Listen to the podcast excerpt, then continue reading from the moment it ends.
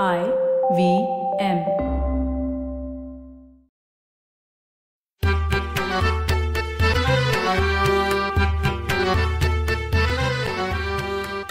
नमस्कार मंडळी मी डॉक्टर राजीव.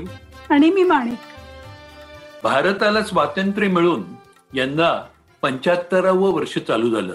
म्हणजे हे अमृत महोत्सवी वर्ष आहे.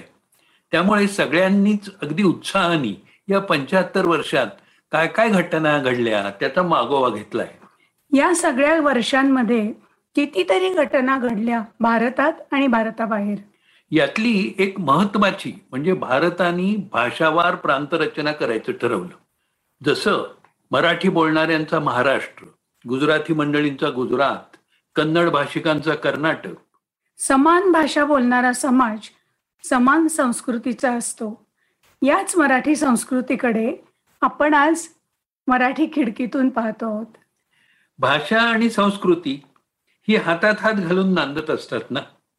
माणिक म्हणजे आपली पिढी ही बहुतेक मराठी माध्यमांच्या शाळातनं शिकली. आणि आत्ताची मराठी मुलांची ही पिढी जास्त करून इंग्लिश मीडियममध्ये शिकते आहे. आपलं शालेय शिक्षण म्हणजे एस एस सी पर्यंतच मराठीत झालं. कॉलेजमध्ये मात्र मराठी सोडून बाकीचे विषय बहुतेक इंग्लिश मधूनच आपण शिकलो. हो. मातृभाषेतून विषय लवकर सहज समजतो आणि भाषा बोलण्यामुळे भाषा वाचल्यामुळे आणि त्या भाषेत लेखन केल्यामुळे आपली भाषाही समृद्ध होते व्यक्तीही समृद्ध होते. बघ आपण पाढे म्हणायचो त्याला एक लय असायची. बे के बे बे दुने चार. बे त्रिक सहा बे चोक आठ. बे पंचे दहा असं प्राथमिक शाळेत तर सगळा वर्ग एक साथ पाढे म्हणायचा. पाढे पाठ व्हायचे आणि मजाही यायची. इंग्लिश मिडियमची मुलं टेबल्स म्हणतात. ते अगदीच बेचव वाटत. मराठी घरांमध्ये संध्याकाळी पर्वतच्या म्हटल्या जायच्या. शुभंकरोती म्हटलं जायचं. घरातली आणि जवळपासची मुलं मुली मिळून एकत्र जमून रामरक्षा म्हणायची आणि भेंड्या सुद्धा खेळायची. हे सगळं कमी झालंय हे खरंय आता ते इंग्लिश मिडियम मधून शिक्षण घेतल्यानं झालं. का आता संध्याकाळी टीव्ही पाहण्यात जास्त इंटरेस्ट असतो म्हणून झालंय कोण जाणे? विशेषतः महाराष्ट्राबाहेर आणि देशाबाहेर गेलेल्या मराठी कुटुंबांमध्ये जर घरात मराठी भाषा बोलली गेली तर त्याबरोबर मराठी संस्कारही होतो नकळतपणे होतील ना? गणपती उत्सवात घरोघरी आरत्या म्हटल्या जातात आणि मुलांच्या त्या आपोआप पाठ होतात.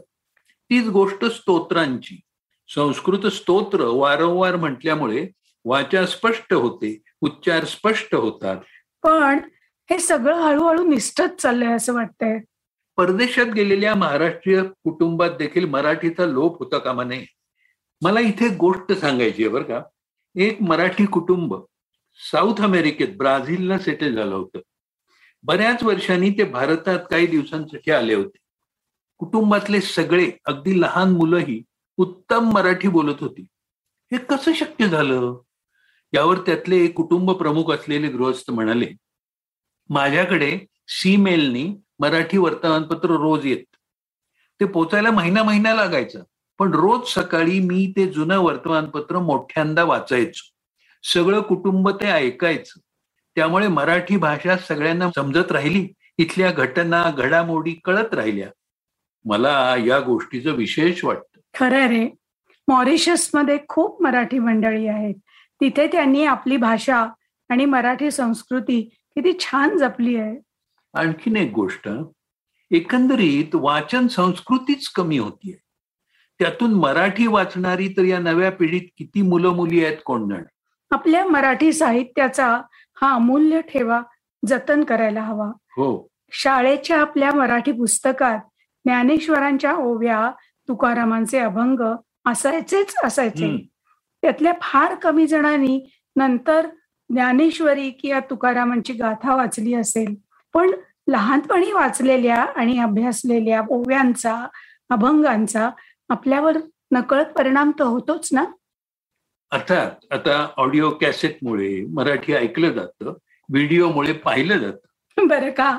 आमच्या धाकट्या मुलाला बँगलोरला नोकरी मिळाली आणि तो आणि त्याची पत्नी बँगलोरला गेले आता गंमत बघा इथे पुण्यात असताना कधी आवर्जून मराठी कॅसेट्स ऐकल्या नसतील पण तिथे मात्र त्यांना मराठी कानावर पडावी असं वाटू लागलं बरं का. आणि त्याच वेळेला त्याच सुमाराला संदीप खरे आणि सलील कुलकर्णींची आयुष्यावर बोलू काही ही कवितांची आणि गाण्याची कॅसेट उपलब्ध झाली होती. आणि बँगलोरला गेल्यानंतर ती दोघं ही कॅसेट वारंवार ऐकत असत. हो ना. आणि मी सुद्धा लॅप्रोस्कोपिक सर्जरीच्या ट्रेनिंगसाठी महिनाभर सिंगापूरला एकटाच गेलो होतो ना. तेव्हा कधी एकदा इथं येऊन मराठी ऐकतोय मराठी बोलतोय असं झालं होतं. मनात हा प्रश्न येतो आता की इंग्लिश मिडियमच्या मध्ये शिकलेल्या मुलांपर्यंत मराठी साहित्याचा आणि मराठी वाङ्मयाचा ठेवा कसा पोचवणार? कसा पोचवायचा? मराठी साहित्य किती समृद्ध आहे ना? कथा कादंबरी वैचारिक लेख विनोदी लेख विनोदी कथा. हो ना. आणि शिवाय विज्ञान कथा रहस्य कथा. एकांकिका नाटकं आणि कविता. एक मात्र खरं आहे हा की युट्यूबच्या माध्यमातून मराठीचा ठेवा जपण्याचा प्रयत्न होतोय. हो. आता स्टोरी टेलच्या माध्यमातून मराठी गोष्टी आवर्जून वाचून दाखवल्या जात आहेत कोणी गोष्टी सांगतायत कथाकथन करतायत कोणी कविता वाचून दाखवतायत. आणि सारंग साठे सारखे मराठीत स्टँडअप कॉमेडी करतायत. हो. हसवता हसवता मनोरंजन करता करता मराठी भाषेचा प्रसार करतायत. आणि पु ल देशपांड्यांनी केलेल्या अभिवाचनानं त्यांच्या व्यक्ती आणि वल्ली बटाट्याची चाड असामी असामी हे नवीन पिढीपर्यंत पोचत आहे खरंच आहे. आमच्या दोन मैत्रिणी बर का सीमा शेंडे आणि नेत्रा भालेराव या दोघी जणी युट्यूबच्या माध्यमातून मराठी वाङ्मयाचे मराठी संस्कृतीचे वेगवेगळे पैलू दाखवत आहेत. या सगळ्या प्रयत्नातून केवळ मराठी भाषाच जपली जात नाही तर मराठी संस्कृती देखील पोचवली जाते आहे नवीन पिढीपर्यंत. मराठी साहित्यातून मराठी संस्कृतीचं दर्शन होतं ना? कारण भाषा ही संस्कृतीचं वाहन आणि आरसा असते. हो मराठी कविता अगदी ओवी पासून हायकू पर्यंत मराठी मनाचा कानोसाच म्हणायला हवा. पूर्वी ओवी ते हायकू असा काव्य प्रवाह दाखवणारा काव्य वाचनाचा कार्यक्रम आपण रोटरीमध्ये करतच होतो. हो मनीषा दीक्षित यांनी त्यांचं लेखन संकलन केलं होतं आणि नंतर त्याचे व्यावसायिक प्रयोगही झाले होते. आणि माधवी वैद्य ज्या मराठी साहित्य परिषदेच्या कार्याध्यक्ष होत्या त्याही मराठी कवितांचे कथांचे अभिवाचन करतात.